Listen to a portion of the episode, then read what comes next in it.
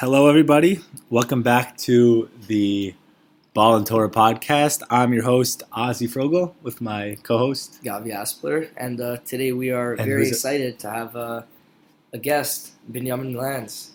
Welcome. Hey guys, guys, uh, happy to be here. Long time coming. hmm All right. It is 9:25, Tuesday, May 31. Happy. First of, Chodesh of Sivan. Yep. First of Sivan. Yeah. I Kodesh was told to say that. Uh, my dad suggested, our only real listener, suggested that we, uh, before we, when we have a guest or someone singing to our Torah, we just get them to say like one minute, like their uh, life story, but in like 45 seconds. So I didn't give you any time to prepare on purpose. Take Okay, it away. uh, my name is Good Benjamin. Glanz. I'm in Leva Torah Kollel. I learned uh, previously in Shaalvim. Uh, I have the uh, zechus slash task or burden, depending on how you view it, of uh, learning with Gavi every day, um, mostly. And yeah, we've gone through learning Gemara, Halacha, Kitzur Shulchan Aruch, a bunch of other things. Uh, believe it or not, he actually didn't want to learn the same thing the entire year. Uh, anyway, very excited to be here. All right. Thank All right. you. Thank you. So let's get right into it. Yeah. Yeah, so um, we know that everybody wants to get straight into the finals preview because that's you know the Celtics won the other day. Everybody's excited about that. Warriors Celtics. Some more than others. But uh, it's been a while since we recorded, and we haven't really spoken about what went down in the conference finals. So just to get our thoughts on that, and we're going to ask everybody to give two thoughts or like takeaways, like two anything really they want from uh, both sides of the, the conference finals. So uh, who wants to start? Kavod goes to the guest. Oh, okay. Um, okay, listen, I have uh, two two things. Yeah, two. Two Uh, things. Yeah, okay, two. you know my thoughts. Yeah. My thoughts on this. So, anytime I watch the Celtics play, of course, I hate the Celtics. Um, they are from Boston. Boston is the worst. Uh, Gavi, are you from Boston? I, I, I don't remember. no, but you I'm from mentioning that you're- no, I don't. And you're from bandwagon. Montreal. Oh, you're okay. Fine, very nice. Okay, bandwagon. I called this in the first episode Mhm. three weeks ago. Yeah, everybody calls the bandwagon team that's going to win. Anyway, I have video. I have proof of them. Cov.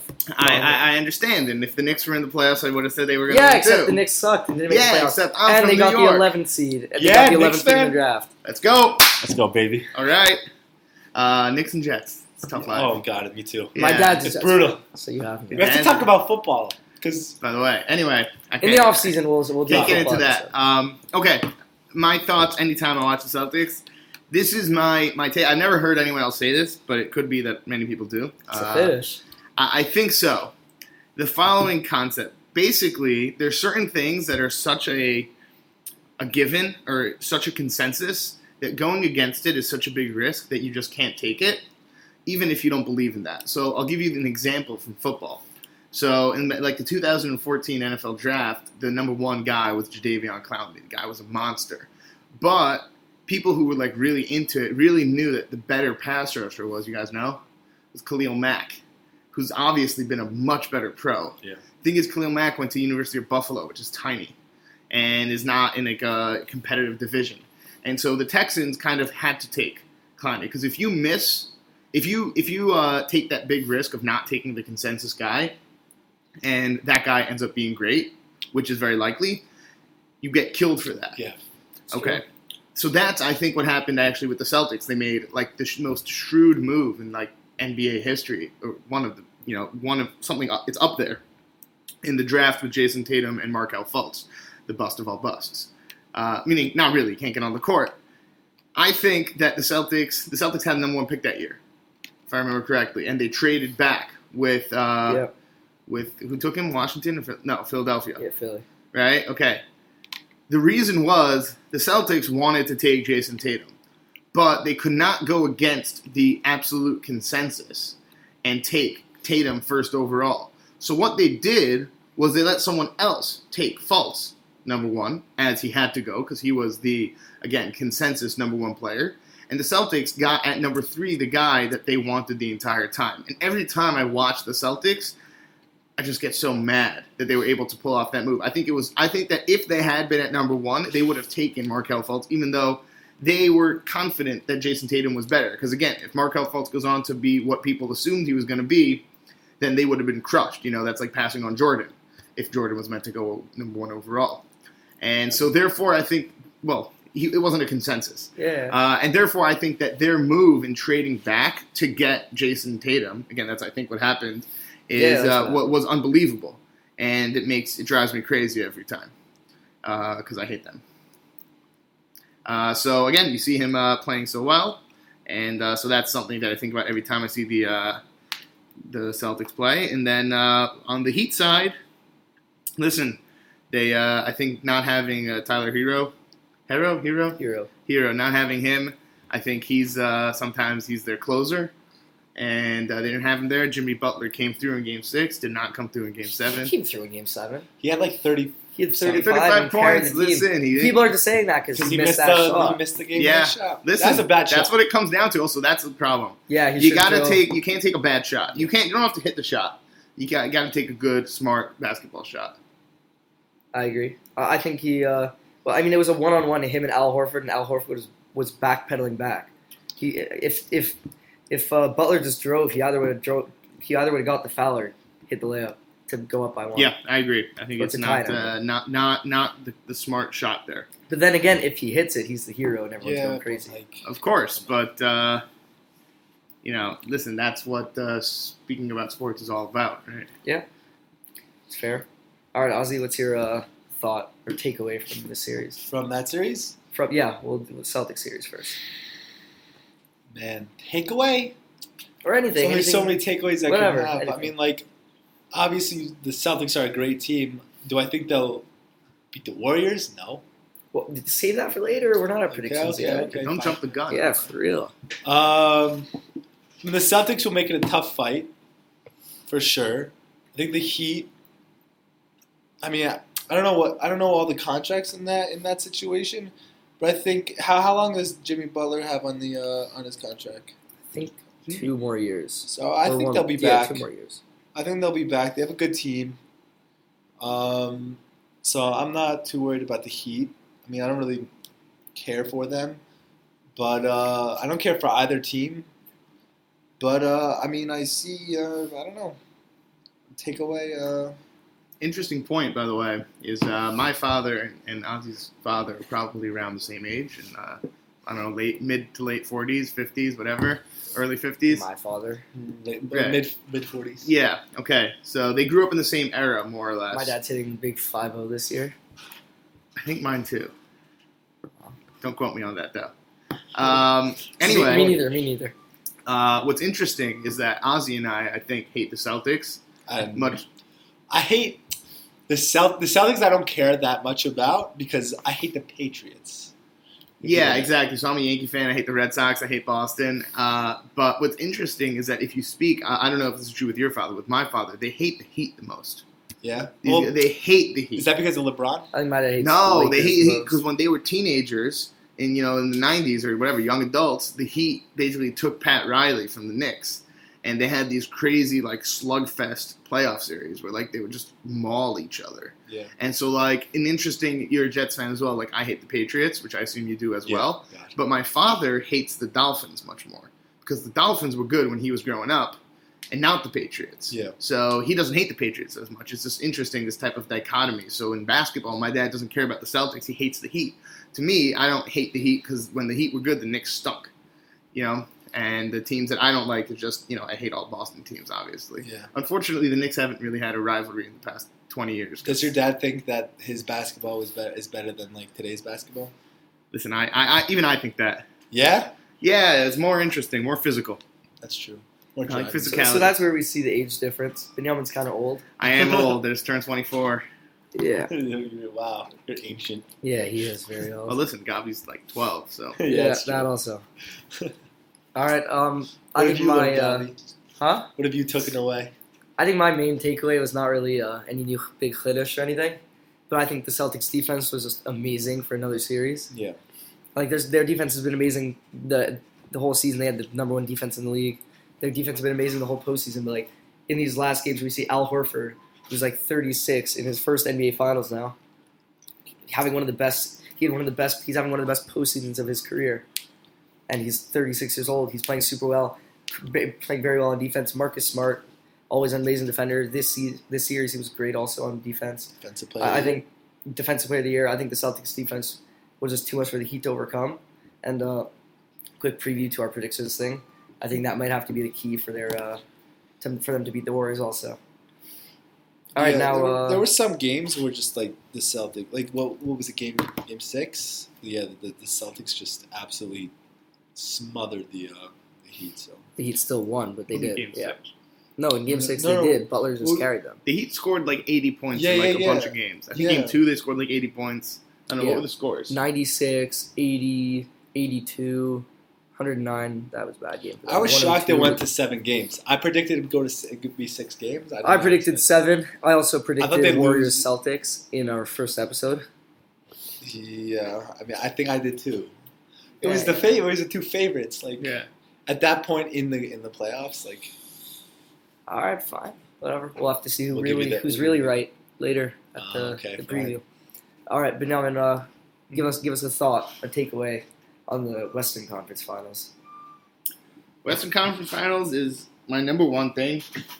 When I uh, again, I, I did not watch any of the games live. Uh, I did not watch a ton of, of highlights. Uh, my number one thing, first of all, I happen to you know now that Kevin Durant's gone from Golden State, I like them again. I think they're a fun team to watch.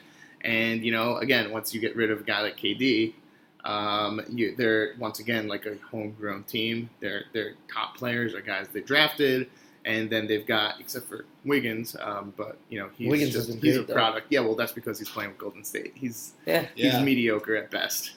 He's really not such a good player. He's, He's also the- Canadian. he, he fits the role there. Uh, Yeah, yeah, no, he's he, he- he's able option. to. Yeah, he's like uh, the new. Is Iguodala still there? Yeah, Right. He's like old now. Yeah. He used to be. Uh, so like you know, again, guys like that. didn't when they would get guys like stole the- him he and stole the guys like PJ Tucker. MVP. yeah. Um, well, he got. Yeah, but Yeah. no, the other thing I, I think is just that like Luka is so electric. He's so good. It's unbelievable, Yeah. and people were knocking him. I didn't understand when he was in the draft process that why people didn't like him. Um, it, it was unfathomable to me. He, he's such an unbelievable player. He's just like a slightly less athletic, like LeBron Yeah. at this point, like with his ability to pass and his ability to see the floor. People people give him And he's a better shooter. comp. That's because he's white. and slow. Yeah, right. Yeah. Not as slow as Larry Bird.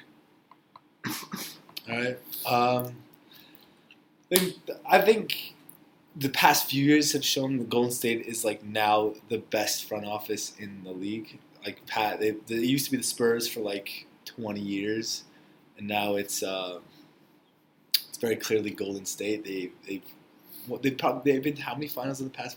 Six of the last eight. That's crazy. I mean, they've had amazing teams, but all, like, as you said, they're all mo- besides KD, like their, their teams are all homegrown, uh, and they turn all these players much better. They make all their players much better. Uh, and yeah, on, on Luka. Also, the the Mavs have got like you got to give the Mavs role players their, their flowers. They played really, they played really well all playoffs. Yeah, two of them. Dinwiddie and Brunson are the only people that did anything. Luka needs help. Yeah, you can, okay. Luka needs another star. You can't win a. You can't win a. You can't win the uh, the finals without uh, without, without two stars. superstars. Yeah, you need two superstars. But once once Luka gets like one superstar, I think he'll win. I, I, he, it's over. He's just so good, especially in the playoffs. He's unstoppable. So I see uh, Luka is definitely going to. I think he'll win a ring in the next three years if if the Mavs do what they need to do for him. Yep. Um, my takeaway. Um, first, quick apology. My throat is killing, and I'm coughing so Probably COVID. probably of COVID. so, um, Benjamin, just talk for a minute while I cough. Keep them off. Talk Wow, about they're gonna what? hear me. All right, well, uh, while Gabi hots up a lung, uh, You gotta stop smoking, guys. yeah, Yeah, That's what it Gabi, is. stick with the vapes. Come on, much healthier. Yeah, that's what it is. Yeah. I think What was my Good. takeaway? You in the middle Yeah. of speaking. No, yeah, yeah, I'm good. Um, I think my takeaway was Andrew Wiggins. He had a great series. Uh, Like people, when Andrew Wiggins was drafted, they expected him to be like he, they called him the Maple Jordan because they expect him to be the next Michael Jordan. Obviously, they we all say that about uh, every player though. Yeah, the Jewish Jordan. Every every, every player's next. Mike Tamir Goodman will be coming on our podcast. Um, that's a, but only if you're a long time listener, you can listen to the episode. It's gonna be exclusive. So if you don't start listening now, you're not gonna get to listen when dad? Tamir Goodman comes on. It's, it's just. it's Jonathan, just- your dad? No. I think uh, maybe. Honestly, maybe. I don't even know. But yeah, no. Our prime listener is is, Yeah. is Mr. Astro. It's true. Um, Andrew Wiggins just had a really good series overall. He, he shot pretty well. He I, I don't know. He scored over twenty a few times. Great defense, great playmaking the whole series. He's had an overall like good series, and a lot of people didn't expect that from him. Like once he uh once he got traded for for D'Lo, people are expect people were calling that trade super unfair. D'Lo's way better. D'Lo's been around the entire league by this point. Yeah. He's been in Brooklyn Warriors, Wolves, Nets, Lakers. Lakers, Lakers. That's right. I forgot about that. Guy's been all over. He's still only like 24 though. yeah. He's young. Yeah, but um, I don't know. I think Wiggins had a great series, and I think it's because of the Warriors and the Warriors players around him are just they're so dangerous. Curry, Poole, Klay, they all just they they make the defense go on to them. So then Yeah, Wiggins is like I think open. that's more of a show of, of what it just shows how much Yeah. focus you need to put on Curry, Klay, and, and Poole. Wiggins also baptized Luka. Yeah, that was crazy. that was wild. That That was was, a that was like a Blake Griffin style dunk. that was a nice dunk. cocked it back. That was a beautiful dunk. Yeah. So I don't know. I think the Warriors, uh, the Warriors are very deadly, and uh, you'll get to hear that from us very soon. But uh, first, we'll uh, hit a quick Dvar break, and then we'll be back with our finals preview. Thank you. I'm gonna go cough a bit. So, preparing for uh, Shavuot, which is coming up so soon, worthwhile to refresh your memory what actually happened at Har Sinai. One of the interesting psukim that we have is V'chol am roim et hakolot v'et halapidim. The entire nation saw the thunderous voices. They saw the lapidim, the fires. That kol shofar. They even saw the sound of the shofar. V'etar Hashem. The mountain, the mountain was filled with smoke. V'yar ha'am v'yanu v'yamdu. The people saw and they trembled. They shrank back and stood far away. If you notice, it says twice that they saw v'chol ha'am roim, and then again v'yar ha'am. The people saw and the people saw. So the Sfas Emes asks, why does it have to say that they saw twice? We know that they saw. They were watching the whole time. So he gives several answers. I'll share with you two, two, two quick answers. One answer is, is that at that moment they achieved an enormously high level. They achieved Ruach HaKodesh, and they were able to see for the first time the true nature of their neshamas. And that second seeing was seeing the greatness, the great potential that they had to absorb Torah, to become one with the Torah, to come close to Hashem, and they were overwhelmed with the fact that they now realized that Hashem's expectations for them were so great, were so vast. And this was a frightening and yet inspiring moment. So the truth is, that's a pretty scary thing for us to consider as well when we contemplate our potential is so great. That means Hashem has so much to ask from us. I mean, we might not have the Ruach HaKodesh that they had at that moment, but we know that we have this incredible neshama, and therefore our potential is essentially limitless. So what do we do with that tremendous responsibility? So Rabbi Tarfon assures us in Pirkei Avot that lo alecha amalecha ligmor, that the job is not for you to complete. It might be Lo ata ben chorin liyibatel mimena. You can't just say I'm not going to do it, and you can't make an effort. You got to put your best effort in. But Hashem knows what your best effort is, and as long as you keep trying, Rabbi Tarfon assures us that you fulfilled your task. I'll give you one more idea. The Sfat Emet also says that maybe what they saw, maybe what they saw that made them so nervous, so scared, was having this Ruach Kodesh. They actually saw the future generations, and they thought to themselves, "Oh my gosh, our descendants, they're going to have to keep the Torah." But they didn't stand at Har Sinai. They're not seeing what we saw. We're inspired. We're ready to accept the Torah. But I see that they're going to have to, in future generations, keep the Torah like this. But they weren't here at Har Sinai, and they were afraid that maybe the future generations would fail in their mission and not keep the Torah going from generation to generation. That's what they were afraid of, says the Sfas Emes. So the truth is, we also have some comfort here, because the fact is, if the uh, just like our forefathers stood at Har Sinai, so we have a belief that we too stood at Har Sinai. And this is actually such a real concept that our neshamas were at Har Sinai, and deep down the inspiration of Har Sinai is in there. When we dig for it, we can find it. It's actually a halacha concept. It comes out in Masechet Shavuot and Daf Chaf Aleph Amud Bet, a concept that appears actually in many places.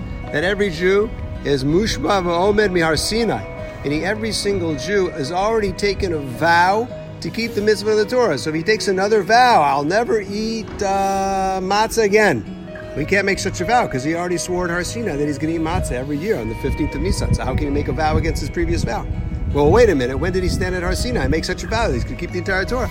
That's right, because we, every single Jew today in every generation, we're actually standing in Har Sinai. And because of that, and we dig deep and we take the Shavuot to recall what it was like to have actually been there, we might be able to find those memories, those glimpses of the magical, special moment that created the Jewish people, where we stood together with all generations at Har Sinai and find the inspiration to do our very best in keeping the Torah and keeping it going from generation to generation. Maybe it's an inspiring Shavuot for one and all, and may your learning grow and grow. Thank you so much for Paltiel. Um, unlike two episodes ago, what's so funny? That's how it works. That's Yeah. just how it works. We plug him I'm in sorry. after. All right. Oh, yeah, it's, it's been like 20 seconds for us, but Paltiel just gave a whole five minute before. So uh, for you, it'll have been a while. But it was really good. Thank you, Paltiel. Thank you so much. Shout. Truly inspiring. yeah, he like quoted like the Sfas Emes, like tons of tons of, tons of cool stuff. Yeah, I got him earlier. I, met, I this time I, uh, I I asked him in advance because uh, a few episodes ago we asked for Paltiel to do it, and then he didn't end up uh, doing it, and we had to upload. And then there was just a slot that said "Thank your Paul, thank You, Paul Paltiel," and there was no Tartar there. so, I must, This have, time I we got must have missed that when I was listening. oh really? Yeah. All Okay. right. Uh, wow, you listen. No, Um, so I guess now we're going to talk about Celtics uh, Warriors finals predictions, but we're going to actually stop again because Maariv's in two minutes. Yeah, Uh, but for you, it'll be like five seconds. But for us, uh, we'll be back in 20 minutes. All right. Well, we're back for Marv, and uh, we're excited to get into the finals preview. So uh, I'll just ask everybody the obvious question that everyone's waiting to hear the answer to. What do you guys think is going to happen? Predictions. Um, I'm gonna go with uh, Warriors in six. Warriors in six. All right. You want to give some. yeah, uh, sure. I think uh, I think the Warriors are gonna come out of the gate swinging. I think that they've been preparing for this for a little while, um, and it's been a it's been a couple years since they've been in the finals. You know, Klay Thompson hasn't really had a full full season in a while. Obviously, he had this I mean, season. Officially, this he's been in finals six straight years. That's Guess he missed the other two. crazy. Right, but he also missed two years, and I think that you know he's gonna he's itching to get back on that stage. Uh, I think this is a first for Andrew Wiggins. I think that's going to be very big for him. Of course, it's a first for everyone on the Celtics, but I think when it's a first for everyone, I think inexperience shows.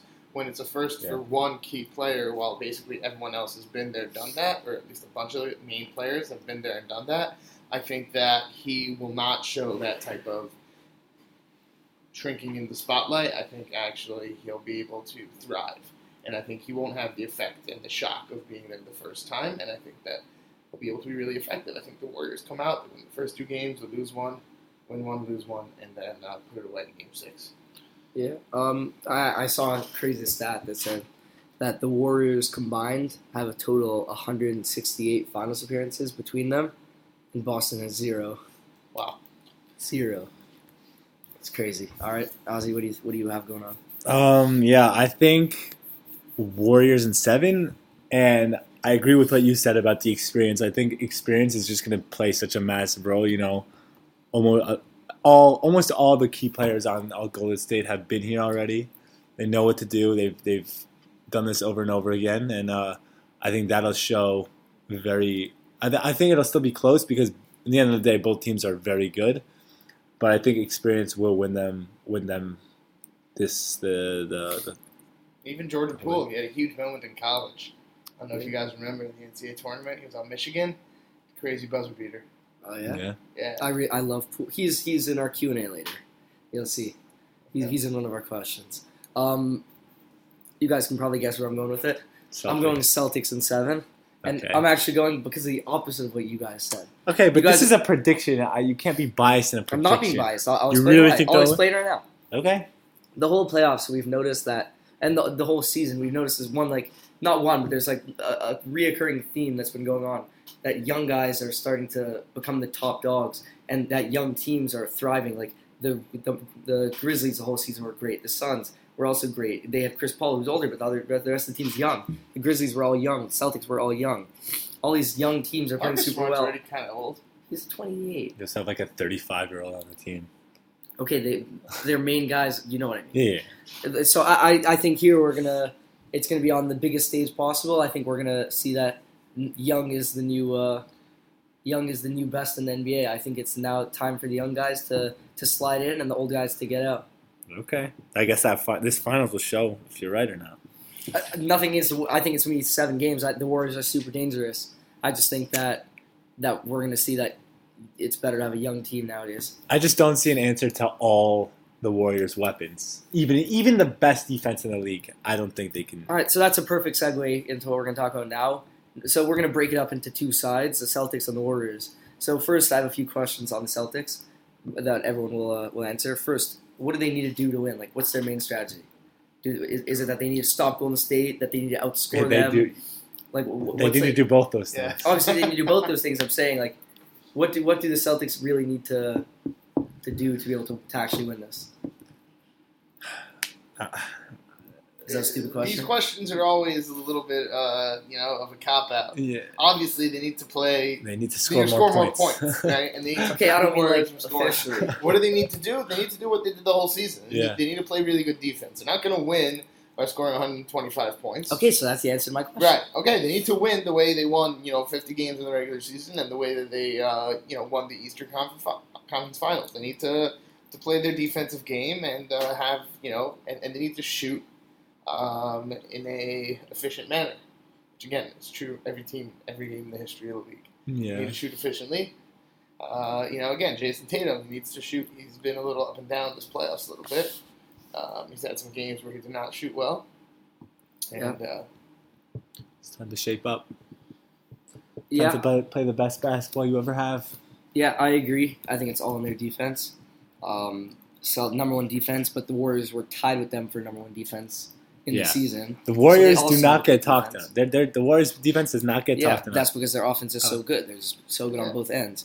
But I, I think the Celtics, if they want to win, I think Ime Udoka should go. s- he- I, I- I was talking to my dad on the phone last night. We were talking about the, for the finals preview. It was basically just a mini podcast, but on a phone call. so cute.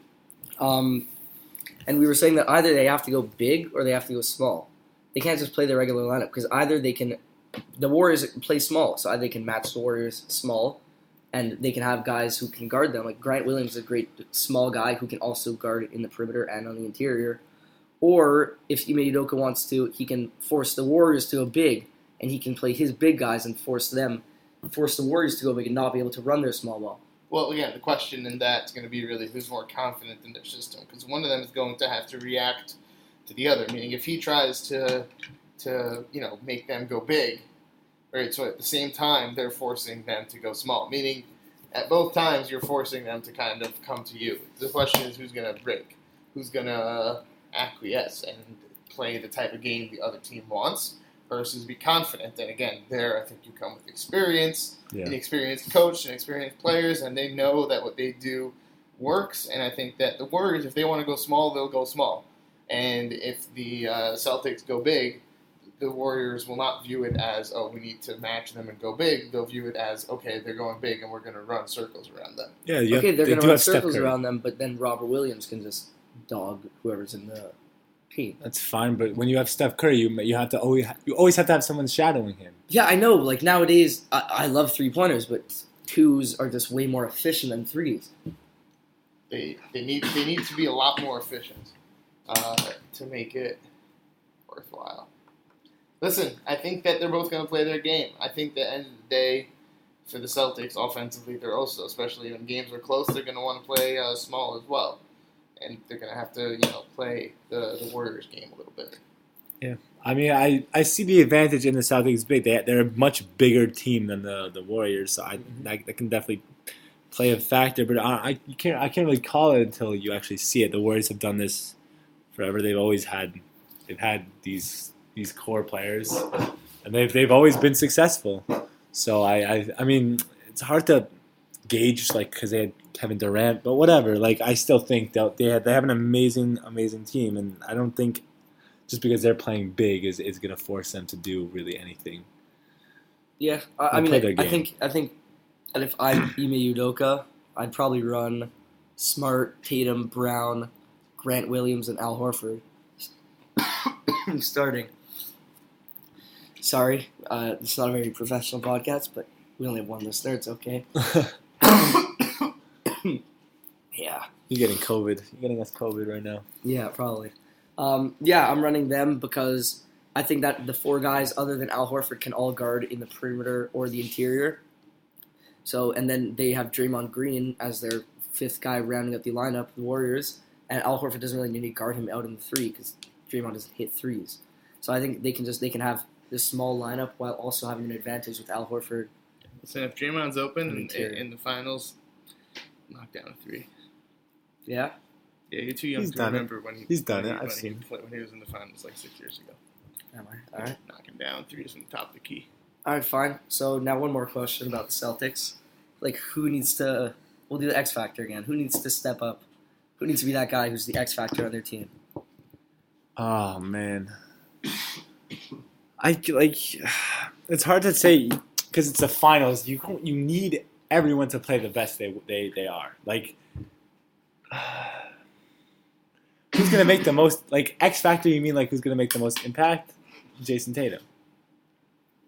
Um, but uh, That's not what F- X factor means. so what? What is what? What's the question? Not who needs to who needs to step up. Not their main guys. What, Everyone needs what to step other up. guy? Every single player. Okay, that's a cop out. I, I, like. Can you? Can you? Who? do- Who? Let me let me give you give back the question to you. To you, who's uh who needs who's who's who's each who's each team's X factor? I think the Celtics is Marcus Smart. I think Marcus Smart just needs to play the best defense he's ever played on Steph Curry. And I think that if he can play really good defense on Curry, and that's going to be Curry, so Curry's still going to score, but I think if he can play good defense on Curry, get him to shoot inefficiently, get in foul trouble, get offensive calls on Curry, I think if Marcus Smart can, can anchor the perimeter defense, then the Warriors will, will, will they'll be scared. Steph won't, Steph, their star player, getting clamped by Marcus Smart, which is going to happen. I happen never heard of that in my life. and then I, I, I just think Marcus Smart has to anchor the defense on the on the perimeter. That's what I think. Listen, again, we all have the same X factors. You can go with, you know, a guy. You can. There's so many generic answers with X factors. You can talk about a guy maybe coming off the bench, a guy who's younger, a guy who's less See, experienced. he gets the X factor. Uh, it can definitely be Jordan Poole. Definitely be an X factor type guy. Um, I don't see an X factor. Like does it every player? It's question the is right to be an X factor. Like, it doesn't need to be someone who hasn't been a factor until now. Like, that's probably not going to happen. Uh, we're not going to have like another like Matthew Dellavedova. Like, he ended up being a real X factor, like unexpected, and like he changed the course of the finals uh, that year with the Cavaliers. Um, I don't think that it's very possible to predict that. Again, you can look through the middle of the bench and uh, try to find someone. I think that a guy who, if he plays better than he has, um, that that his team will win will be uh, potentially would be again Jordan, Jordan Poole, and uh, for the Celtics would be um, I don't know. That's a tough one. Yeah. Probably Marcus Smart offensively if he could really contribute a little bit I like more. that. I, I also Um, think Grant Williams can be a big one.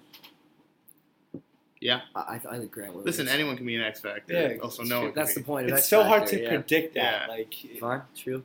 Um, with that Jordan Poole X Factor call, we can uh, we can go over to the Warriors. I, I mean, it's basically the same thing. We already said everything about the Warriors, but my main question about the Warriors is like, what kind of defense are they going to play? I have no idea. I don't know like what. Yeah. What is there's zone and there's man. Because who who are they putting Curry and Poole on? Curry's not such a terrible defender. Uh, these days, yeah. he can take. I don't know. He can't take Marcus Smart. I don't know, can he? Listen. I, I think the Warriors defense will revolve around Draymond. It doesn't like Yeah. So Again, who- now who are you teams putting on not- Tatum? They don't have. They don't play men anymore. It's all Yeah, it's all rotations zone. and It's all zones. And you know, if you have a guy like Draymond who's uh, able to guard basically all five positions on the floor effectively, uh, you know, it's. Y- y- I think that you know you have guys rotating. Okay, so sometimes you end up with an unfavorable matchup. That's the way the NBA works now. Yeah, every game ends up like That's that. You what- yeah. watch- You watch That's any game and you end up with mu- multiple times a game with a guy six foot two guarding a guy who's seven feet. Like The, just- that, that's how offenses are run. They're, they're you Yeah. find the mismatch. You, you you run for the. you- They're gonna go for the pick and roll, switch onto Curry with Tatum, and Tatum's just gonna bring him inside. Yeah, but when you have Draymond Green, I th- I Okay, like so you him. have Draymond Green inside, so they're just gonna kick it out to Al Horford. and I don't know Okay. who's, on that the side. Warriors center now. Draymond Green. Looney. Draymond Green, Looney. I'm saying so. A guy can redirect a, a driving Tatum and he kicks it out, and the question is who's going to hit it. Yeah, that's They don't Okay, have knockdown uh, three point shooters necessarily. But at the end of the game, it, the whole the whole game really comes down to their best player against whoever their best defender is. So who are you putting on Tatum if you have to put someone on? At the If end I of have the to game? put, if there was a You're putting Green? hypothetical, of course I'm putting Green. I think. you think Green can keep up with Tatum? Yeah, I, I don't know. He wasn't he like defensive player of the year? he's like twice over. now. Yeah. Yeah, that was I- like four years ago. Okay, he's, He's not. still he's wo- like 30 years old. he's one of the best defensive players this generation. Okay, and Tatum's one of the best offensive players. Okay, okay. First yeah, of all, you okay. can't Calm say that. down a little bit You over can't there, say Mr. that right Boston, now. All right. Uh, and um, yeah, I'd put Green on on Tatum. You should really be Who's asking Green? about Brown. So who are you putting on Brown? Uh, that's that's what I'm saying. Klay's a great defender. He was a great defender. With This season, he hasn't been injury. that great. I don't know. Listen, He's been slow on his. On and the fact of the matter is, the Warriors have a good defense. They did it against much better offensive teams, you know, Yeah. within uh, than the than the than the Celtics. You know, so I think that they could get it done. And again, you know, s- they're not. You know, they, they meet fire with fire. Their offensive firepower is uh, is is huge. Yeah, when you break it down, they have both both teams have great offense, uh, great defenses, and the Warriors just have a better offense than the Celtics. So I mean, when you just look at it like that, it's it's it's like I, I don't know. I think the Celtics are going to come out swinging, and I think they're going to take Game One on Thursday night. Warriors game one. It's in Golden State, but I think they're going to come out hot. Okay. The Warriors have way more rest, but I think since the Celtics are fresh off of their win, Yeah, it's also They're they still have like four days. It doesn't make a difference. yeah, they have three days. I, I think the Celtics take Game One on Thursday night. Okay. I mean, I can I can, you can't tell that. It's so hard to tell. All right, fine. So uh, I guess we'll. That was it with our finals preview. Good, probably gonna be a good one. I think we. I think we all said it was I- gonna be a good think, one. Yeah, I think this will be a nice. definitely I think it'll be, be a good finals. If only it was a week later when I'm home. If only it was a week later. meaning like only two games will happen before you go home. Three. Okay. Whatever. It's You'll all good. When are the Yeah, dates? I'll be okay. Uh, game one's on Thursday. That's all I know. Whatever. Anyways, that was it for our, uh, for the NBA Finals preview. We'll be coming at you with uh, a Q and A soon, but first we're gonna get a Torah Torah from our very own Binyamin Glanz. Okay. So, I'd like to uh, speak a little bit about Shavuos and about uh, what exactly the purpose of uh, Torah is in our lives. There obviously there isn't necessarily one uh, true or, or one exclusive answer to this question, but maybe uh, if we discuss one facet of it, it could really impact uh, the way we uh, relate to the upcoming Chag HaShavuos uh, Zman Matan Torah Seinu, and it can uh, it can affect and and you know if we have an effective day and an inspiring day, hopefully it can uh, help us through the summer where there's less structure, and then going into Shana Bet, both of you, Yeah. Shana Bet, um, and hopefully it can really help. You know, all of our listeners and and me, of course, uh, speaking, help us uh, contextualize what exactly we're uh, celebrating on Chag Shavuos. I mean, the answer is that we're celebrating Torah. And so, what exactly is the role of Torah in our lives? Obviously, we know Chayin of our Kamin Reddit is everything. One thing people speak about a lot when they speak about um, Matan Torah is they speak about uh, the unique qualities of Har Sinai, right? That it was smaller, and there's a medrash that this this mountain said, you know, Alai Titenes Torah, right? Every uh, everyone wanted the Torah. I'm the tallest. I'm the strongest, right? And Har Sinai had enough, right? That's one facet people speak about. The other one they speak about is the fact that it was outside of Eretz Yisrael. Because to, sh- to show us that you don't need to be in Eretz Yisrael, though that is the ideal, right? You don't. You, you also have to keep the Torah outside of Eretz Yisrael. Those are able to keep the Torah outside of Eretz Yisrael. But it's often Rav Moshe, Shapiro, one of the great uh, Bala of our generation, previous generation, uh, the following uh, unbelievable idea um, that we see from Har Sinai, and that really reflects um, overall values and overall ideas inherent to Talmud Torah in general. There's a Gemara in the fifth paragraph of Basra. The fifth, par- fifth paragraph of Basra, Mochas Asfina, has some wild agaritas. Crazy Rabba Bar Barchana, he, he saw crazy things, you know, fish the size of cities and, and things like this. Now, obviously, there's a book, uh, I think it's called uh, The Jester, and, and It's the Tales of Rabbi Nachman. uh, okay, fine. So there's another. Rav Aaron Feldman, I think, also wrote like uh, the Gra wrote a parish on these Gemaras, and um, you know, I think Rav Aaron Feldman wrote like uh, some book, The Jester, and something. I don't know. Uh, speaking about them, and they're really wild. Uh, you know, human human skeletons with bones that you could walk in, crazy things.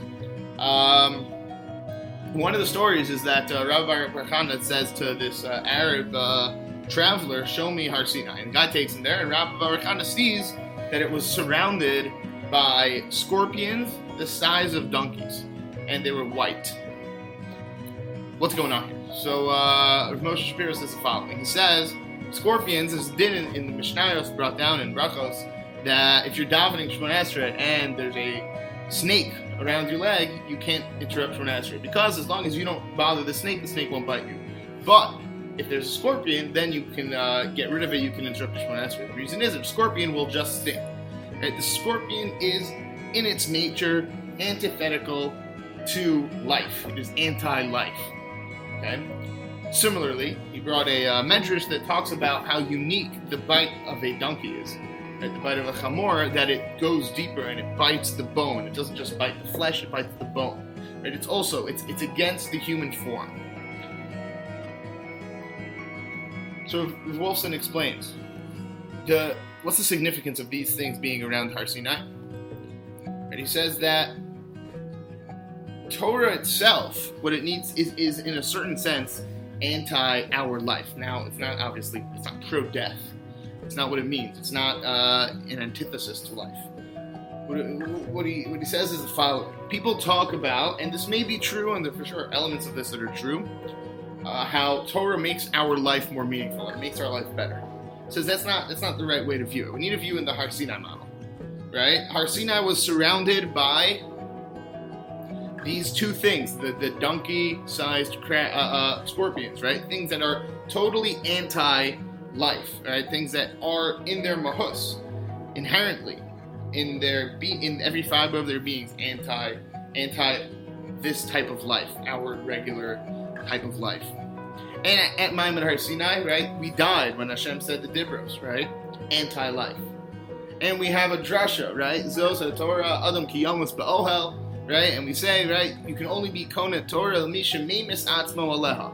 Right? You can only be Kona Torah if you kill yourself over it. What does all this mean? Says Wilson, unbelievable idea that really frames uh, again what Torah really means in our lives. People talk about again, as I mentioned before, that Torah makes our life better. He says that's not what it's meant to be. Torah gives us a different life. It's not that I am trying to improve my life now. That's not what Torah is meant to do. I meant you're meant to kill your previous life. It's anti-life. Torah is a different life. It's a better life. It's not that Torah is not that living a life of Torah is not great. Obviously, living a life of Torah is the most amazing thing. But the way to really get it is not to try to adjust my life and make my life better. Take the life I have and make it better.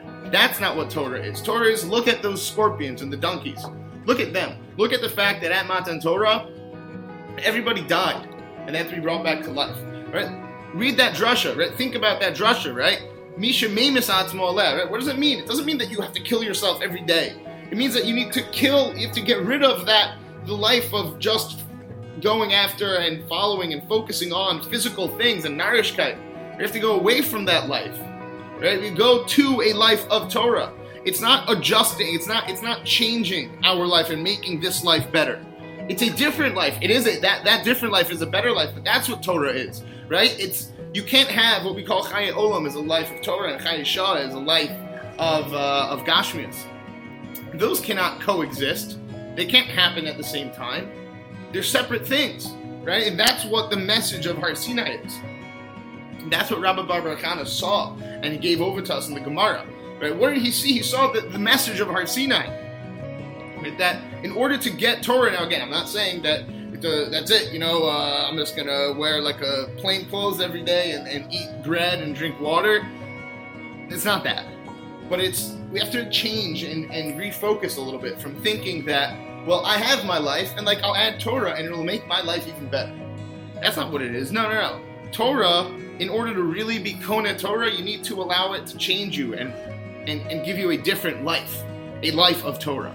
That's not my life with Torah. It's a life that is fully led by, influenced by, and focused on uh, Torah. And that's uh, hopefully we could go into Shavuos understanding that that's what we're uh, re-experiencing on on Shavuos. Uh, this idea of, of trying to commit ourselves really. We have this we have this in us, and we need to let it come out and really try to change ourselves and make sure that we're oriented toward Torah in a full and all-encompassing way, and not just well, like I have a solid life and like I want to make my life better and more meaningful. So like, why don't I do that? No, that's not what it is. It's I have a life of hevel, a life of chayeshah, and I want to ensconce myself and engross myself in chaye olam. And for that, I need to again. It doesn't mean uh, you know uh, remove all grocery contacts or, or, or you know stop eating food you like. Right? You don't need to. It's make that part of your life of Torah instead of making Torah part of your regular mundane life. Make make that part of your life of Torah because as we see all these things that seem to not have that that are antithetical to life in terms of being Kona Torah is because you need to leave that regular life and have a Chaye Torah. So, so thanks for that. Awesome. Thank you, Binyamin. Thank you so much. Torah. You're welcome. Thank you for letting me share. Thank you for sharing. All right. Uh, so I guess we'll get to the Q and A. This podcast's getting kind of long, so we'll we'll make it kind of quick. bad. Yeah. No, No, it's all that's good. not. It's all good. It's okay. Also, we've had longer episodes than this. we've now. had, yeah we had like one like fifty five minutes. all right. So some of the one of the Q and A's is a speed round that I wrote. It's like two second answers. I'll just give them to you fast, and then afterwards we have a few uh, Q and A. We have a few questions that were given from our uh, amazing listeners. They sent them in. Okay. Why is that so funny? No, it's not Okay, funny at all. It's the least funny thing I ever heard. Okay, yeah. Oh yeah. All right, fine. We'll get to the speed round. We won't waste any time. Let's go. Let's go. Question number one: What's your favorite book in Chumash? Bamidbar. Out of Nevi'im Nevi'im and Kesuvim, No, Chumash. Chumash. Chumash. just Five Chumash. Quick, books this, of Moses. this is speed. This is speed. Uh, Bereshis, Favorite Chumash commentary. Rashi. Rashi, Favorite book in Tanakh. Shmuel. Lachmav. All right. Favorite Seder of Mishnah. That's tough. Kachim. Oh my God. Uh, Quick, speed. I don't. That's a tough question. Um, probably Brachos. That's It's not a Seder. It's a Seder. Fine. It's wrong. Whatever. All right. Favorite commentary on the Mishnah. On the Mishnah, Yeah, the Gemara. It's valid. I like. Fine. I respect that. You're Favorite right. Masechta. Favorite Masechta Nidarim. Ooh. Hmm. Uh, probably Makos. All right. Favorite commentary on the Gemara. Rashi still. Yeah, still Rashi. I thought you were gonna say like something cool. You have like all these cool Hebrew Svarim. Those are not commentaries on like the Gemara. Those It says more- base li- base Levi or on. Yeah, those are more like on Rambam. Ah, fine. All right. Favorite halacha sefer to use. Mishnah Brura. Mishnah Brura. These are. I, Favorite I, character in Tanakh. Oh, that's a good question. I like that. Yeah, that was the last one I had. Moshe Rabbeinu. David Melech. All right, fine. Well, that's the end of the speed round. Thank you for joining. All right, yeah, yeah, sure. Okay. Question number one. This is kind of like a, a Shana Bet question, but like we'll uh, we'll apply it to you. How do you plan on taking what you gained this year and using it to help next year's Shana Aleph? Wow. So you can- I, you I can say totally reject the fact that you thought that that's only No, because it was Question for specifically like said. Okay, for but it applies. Yeah. I know. That was asked by what? Gotti Kalman. Okay, we should That's a good ask question, Shout out guy. God. this Shout out, question every single year, every single day, really, but really every year, no matter where we are in life and YU uh, or wherever we are, we should be asking uh, those questions. Uh, so, I think. Uh, sorry, what was it again? though? How do you plan on taking what you gained Taking this what I year gained and this helping year? next year's? Listen, uh, listen. I had an opportunity really to learn. Uh, I had a lot of time to learn this year, Baruch Hashem. I uh, hopefully it, it helped me grow in my hasmada. I tried to No, this is to, to that. use it to help Is the this advice? people next year. Are you supposed to give them to help people next year. Yeah, to help Oh. the Shauna Olifers next year Oh, to be a mentor. oh! Don't go out Tuesday nights. Okay. is it is my it's like, it's like advice? How do you plan on taking what you gained this year and using it to help next year Shauna Okay, Olif? I'll Like give something them you learned advice. this year that yeah, uh, Oh. I will give give them them advice? advice. I'd say it's very vague. hit the ground running and not waste time in the beginning of the year getting settled. Just do what you're supposed to do in the beginning, and you'll learn to like it. I think this that was my my my own experience, and I feel like in the beginning of the year I wasted some un, like a month and a half of just whatever. Right till second stuff. Yeah, like uh, like uh, like whatever. There was some part like where I didn't I, I wasn't using my time as wisely as I thought of, and I'd say you the you, the second you get you get here, you have to use every minute because I I cannot believe that it's over already. Like it it just started. Honestly, I'd say also from my what I learned this year is uh, people should listen to this podcast. Uh, that is listen, like, subscribe. exactly Yeah. and comment. Is it Yeah. comments? yeah. I don't know. No, it's on Spotify. All right, don't comment. Um, You you can you can text house. me. Text me if you uh, want to be shouted out on the podcast. Or if me. you made it this far, forty eight minutes in, then uh, you're a very loyal listener. Please text me saying you made it this far. Um, I would say be in Rav Machlis this year. That's that's my Okay. advice. Short and simple. Nice. Yeah. Um, this is a question from who sent this to me? It was Aiden Horn sent me this. When you're playing basketball and you either commit a foul or offensively or defensively, whatever, are you allowed to lie to the ref even though you knew you did it? No, I think the answer is obviously not. I think the better question is if the ref calls, let's say that you got fouled and you know you didn't get fouled, or they call it off. This you, isn't like a halachic way. I know. and Yeah, if okay. the ref calls it off them and you know it was off you, do you have the responsibility to then tell the ref uh, he was wrong? And So I, I have no idea. I don't know. It's a good question. I would assume not because in general, like we don't tell the refs things. You don't tell him when you know you think he was wrong against you, and you also don't tell him when you think he was wrong for you. They do say a story that Mary Torsky from YU used to play uh, in leagues in NCAA Waikolo, um, and that one time he was fouled, and they sent him to the line, and he said he wasn't fouled, and he just rolled the ball back to the ref twice. That's the story they say. well, so I guess that's our answer.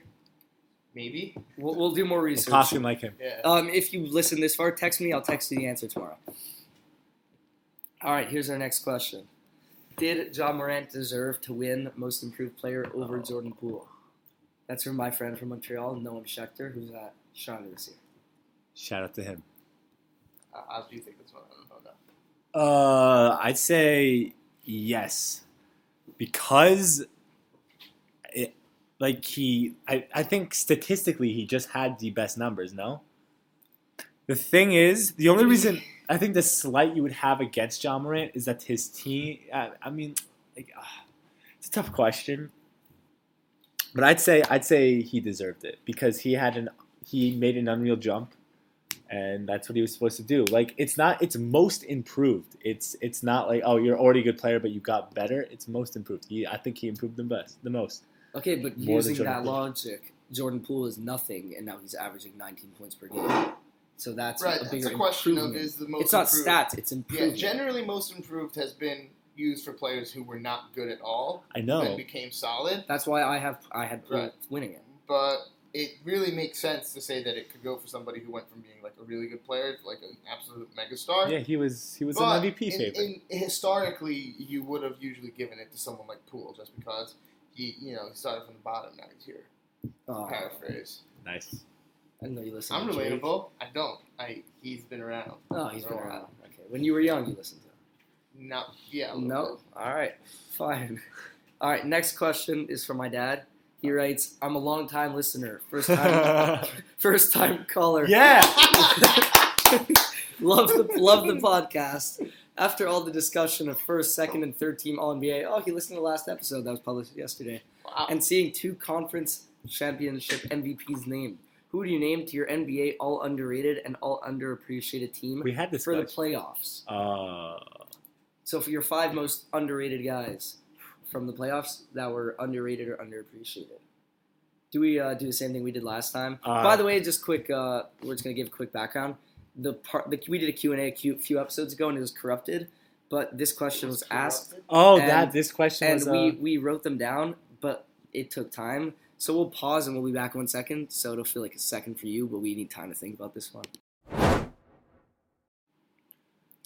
Okay. Uh, we're just gonna do one. Yeah. Yeah, we're- we decided we're doing one because five is impossible, Yeah. and uh, Binyamin has to go to sleep. It's past bedtime. I still have to clean out the cholent pot. Oy. It was a Uh, pretty good one.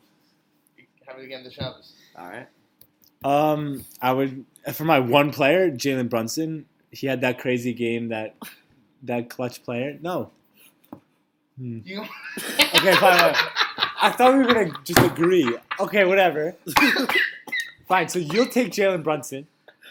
You'll say Jalen Brunson. My player will be uh, it'll be probably Rav Shimshon. Uh, this playoffs he played really Um, well. Rav Shimshon just walked in. We're doing a podcast for a quick background. Say hi, Rav Shimshon. Um, Rav Shimshon is the absolute goat.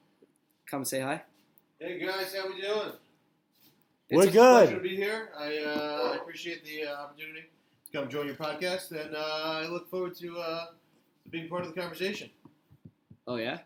All right. Who is you can stay for the Q and A. Who is your most underrated player this playoffs? Definitely, uh, definitely Shawn Kemp. oh Sean yeah. Kemp, he, uh, he got a oh my showing god. during the uh, slam dunk contest, but uh, since then, I think uh, we, we all understand why he might may just be the best player in the league this year. And uh, as far as I'm aware, uh, that's that's probably the last time I watched a basketball game. So, gentlemen, have a wonderful. Wait, wait. There's one more, and it's, it applies to you. All right. Okay. Thank you for your answer. Um, Thank we'll, so we'll go to the last question that uh, he can actually answer. Um, what is your favorite sefer all time? Spiritual Revolution by Rav Kook. Um, it's a topical index of lots of different Rav Kook pieces, um, written by Rabbi Ari Zev Schwartz. And uh, sorry, I'm not leading the microphone. Uh, so uh, I find it uh, it has a lot of tremendous content, a lot of powerful pearls, and uh, just overall nuance and insight that uh, comes at you from a very different direction than you're used to. Thank you. Thank you, Rob. Thank you. Simple. Good night. Pleasure, guys. Pleasure. Enjoy. Have a good Thank night, you, Rob. thank you. Good night, Rob. Have a good night, podcast world. All right, you two answer it now. Favorite sefer of all time slash most recommended. Those are two different questions. So do two different ones. Uh, again, first of all, meaning there's like I'm not you know talking in terms of most important. Obviously, most important is Chumash, uh, and then it works its way down from there. My That, favorite that's what Rosh- sefer- that's what Shafter said when he was here. Right. Somebody asked him, "What was your favorite? What's your favorite sefer?" Yeah, and he just said, Chumash. "Chumash, obviously." No, except when he says it, he actually means it. Um, and also, if you ever like listen to a Chumash shiur, he just reads Psukim and then says all the drushas that are connected to it. Um, so, meaning besides Chumash, my favorite sefer is the Brisker Rav, the Griz on the Rambam. I find it to be very clear, um, and it is very, very sweet Torah. In terms of uh, my recommended, um, there's something called the Kove Tisodos Vachakiros. It has a very like clear and concise uh, way of giving over like a lot of basic lumdas. It's in Hebrew. Uh, it's in Hebrew and it's very helpful when you're learning in yeshiva. It's got like an index of like every topic in Shas. Uh, and it's just very helpful to be able to build sugyas and give chaburas and, and just to learn. Maybe that's what we'll learn next year. Maybe that'd be interesting. Maybe. Yeah. All right, Ozzy. Favorite sefer. It, it and can be like any anything, anything you want. Recommendation. I'll say strive for truth because I think that is just a Strive for truth. yeah strive for truth. I think that is just a good guide for life, how to live, and I think everyone should live by it.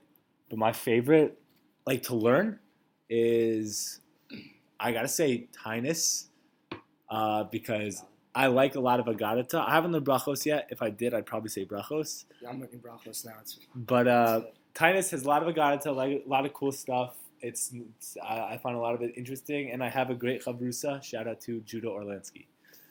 all right. So Um, my Yours? favorite Sefer is probably Toras Avigdor. It's Rav Avigdor Miller on the Parsha. They also have it on Moadim, but it's basically just Rav Avigdor Miller's Shiurim transcribed. And I don't know, I just find Rav Avigdor Miller, he, he's so passionate about everything he says, and you can tell even through the words that he just cares so much, and uh, everything he says on the Parsha is it's it's less of like a commentary and more of a mussar sefer connecting to the Parsha. he's our grand rabbi, no? He's yeah, because he's Rav Machzis Rebbe. Yeah. But uh, I mean, anything from Rav Avigdor Miller is uh, amazing. And then my recommendation, Binyamin's gonna laugh at this one, but the the Igeres Ramban from uh, Why would Art I laugh School. at that? What This book has like a a hater. massive cult following. It does, but Agar- the Igeres Ramban from ArtScroll. I used to read that every single week. I, I used to know by heart. Basically. Okay, not the Igeres, the whole thing, the ArtScroll one. Meaning it's the same Igeres. It's just I know. I'm saying it's like yeah, That's okay. great to understand it. yeah. Why do you think I'm gonna laugh at that? What do you think's wrong with me? Uh, Rav Boas hates it. what? No, he Rav doesn't. says that you can learn all of the Igeres Ramban in five minutes. yeah, Why do we need a 30 did. why do you And need a on the bus in book? Poland, we finished the entire Gersh Rabban in one hour. Okay, but this book it goes day by day for thirty days.